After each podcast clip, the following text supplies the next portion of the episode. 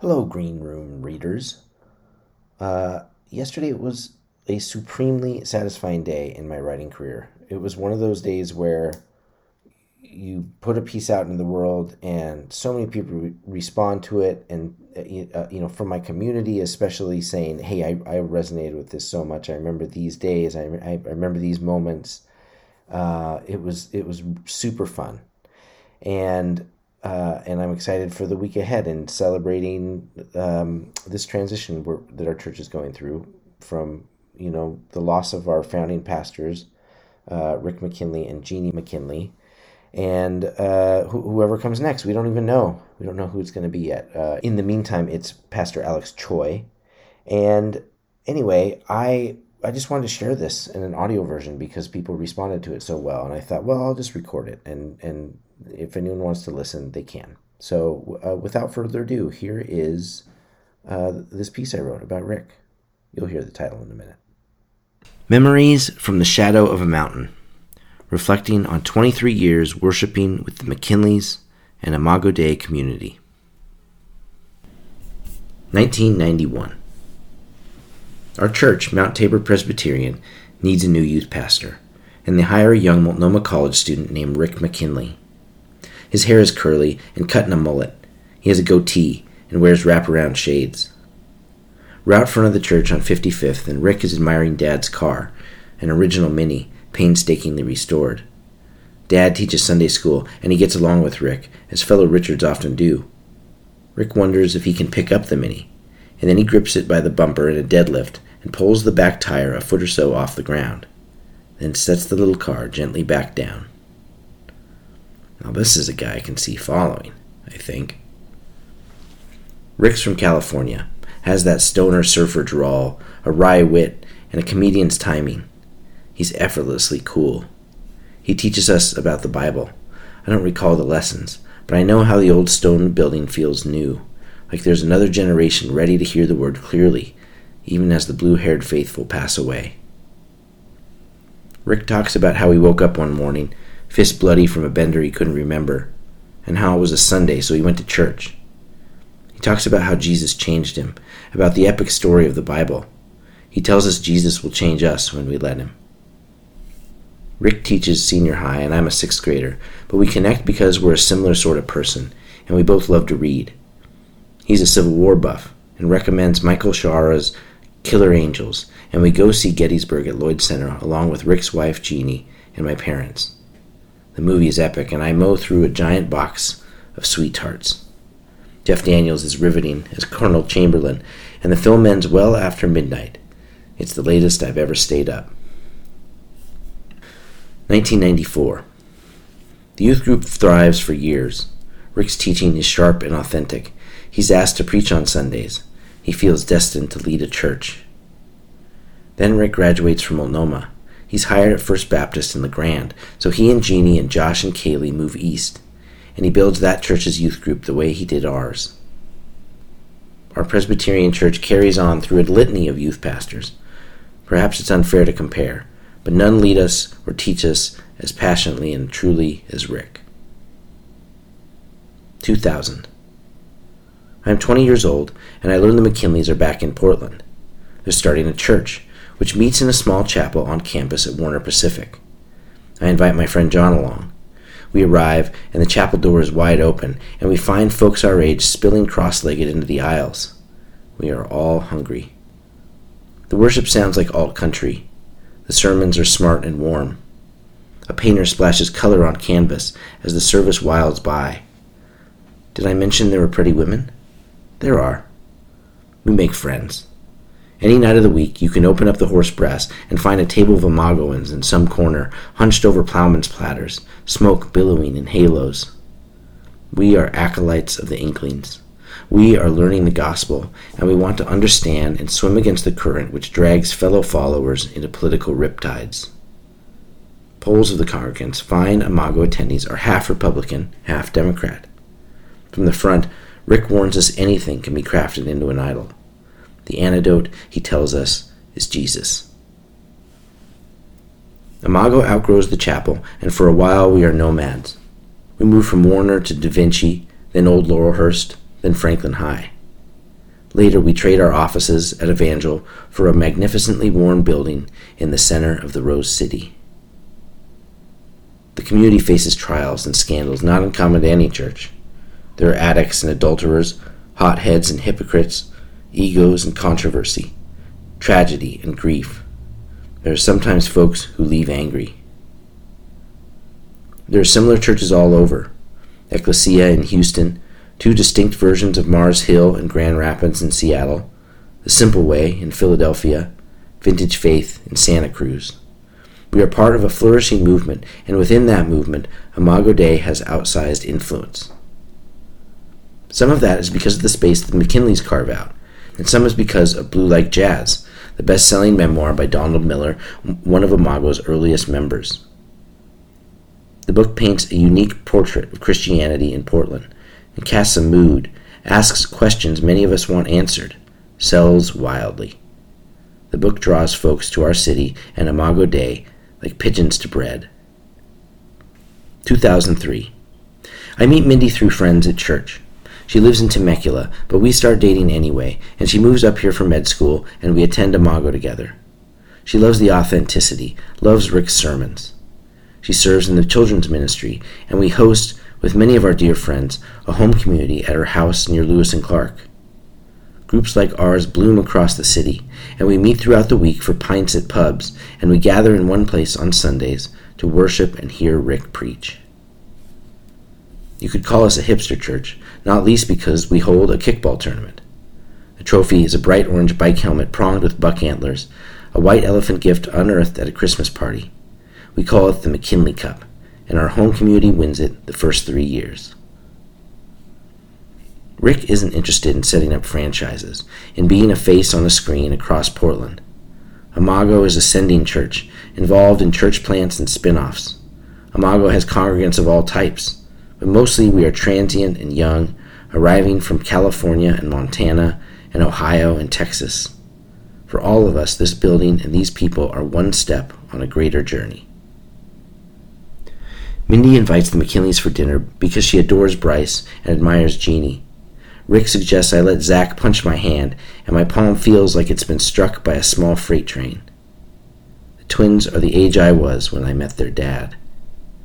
Later, Rick and Jeannie counsel us as we plan a wedding. Rick stands with us at the altar. Then it's Mindy and I who have to leave. We're sent by God and Mindy's job to Arizona. We make new friends in the desert, look for churches where we feel at home. Phoenix isn't the same. We miss the green Northwest.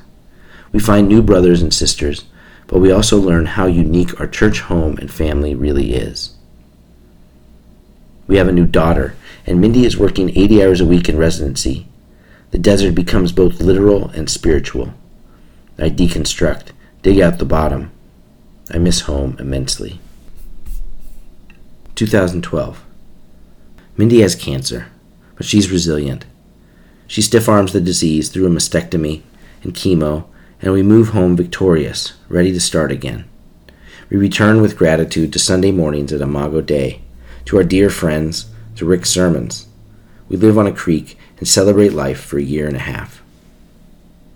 Then the cancer returns, and we learn the truth of death and collapse into Jesus' arms.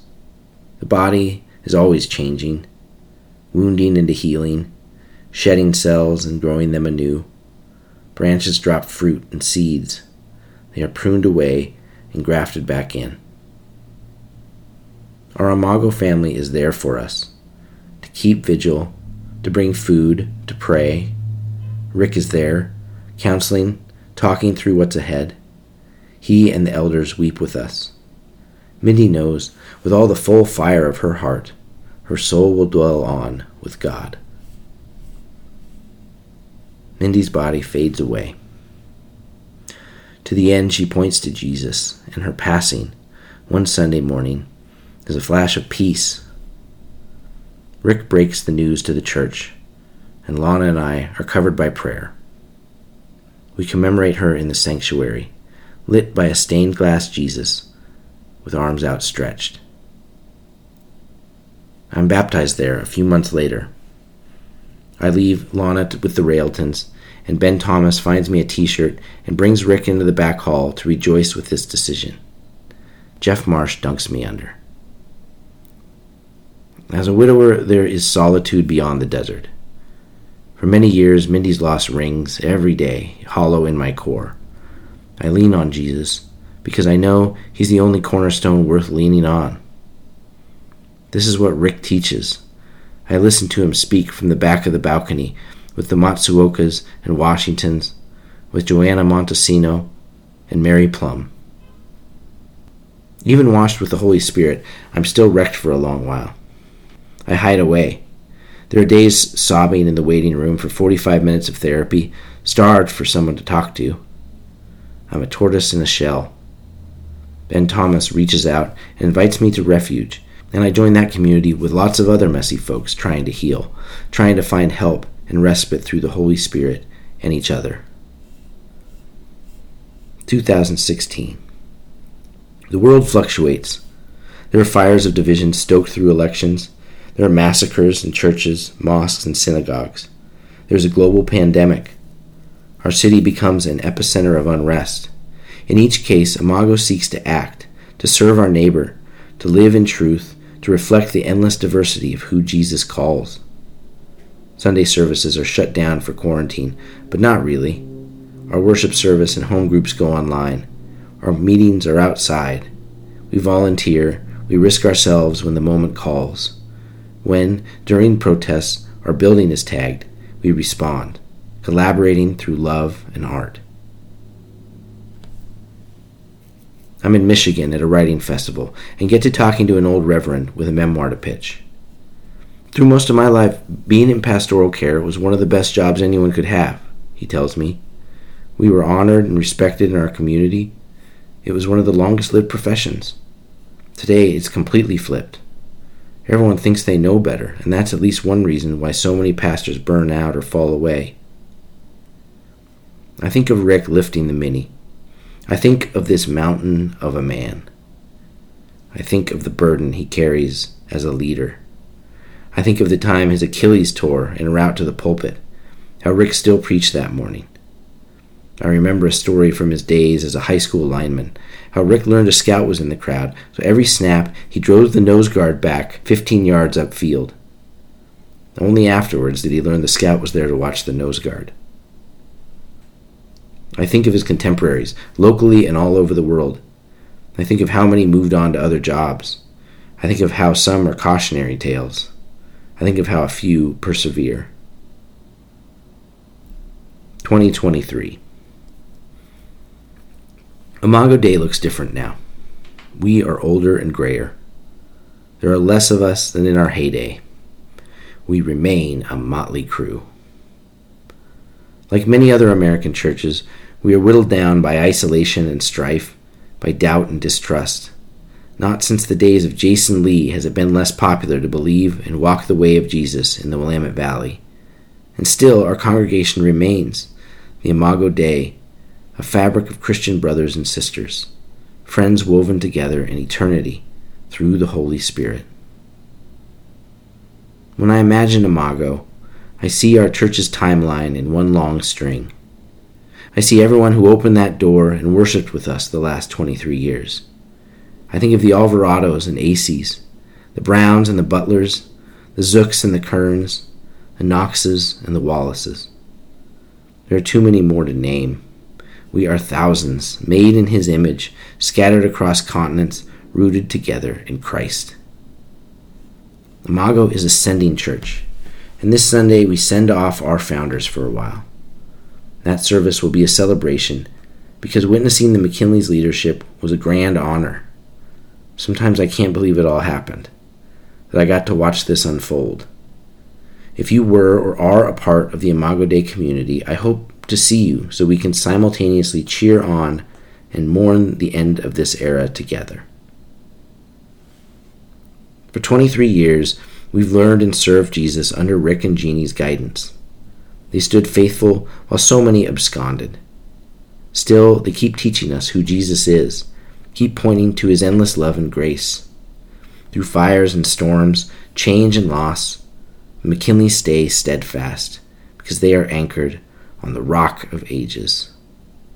And so are we, and our congregation will carry on, trusting the Holy Spirit to guide us wherever this new era leads.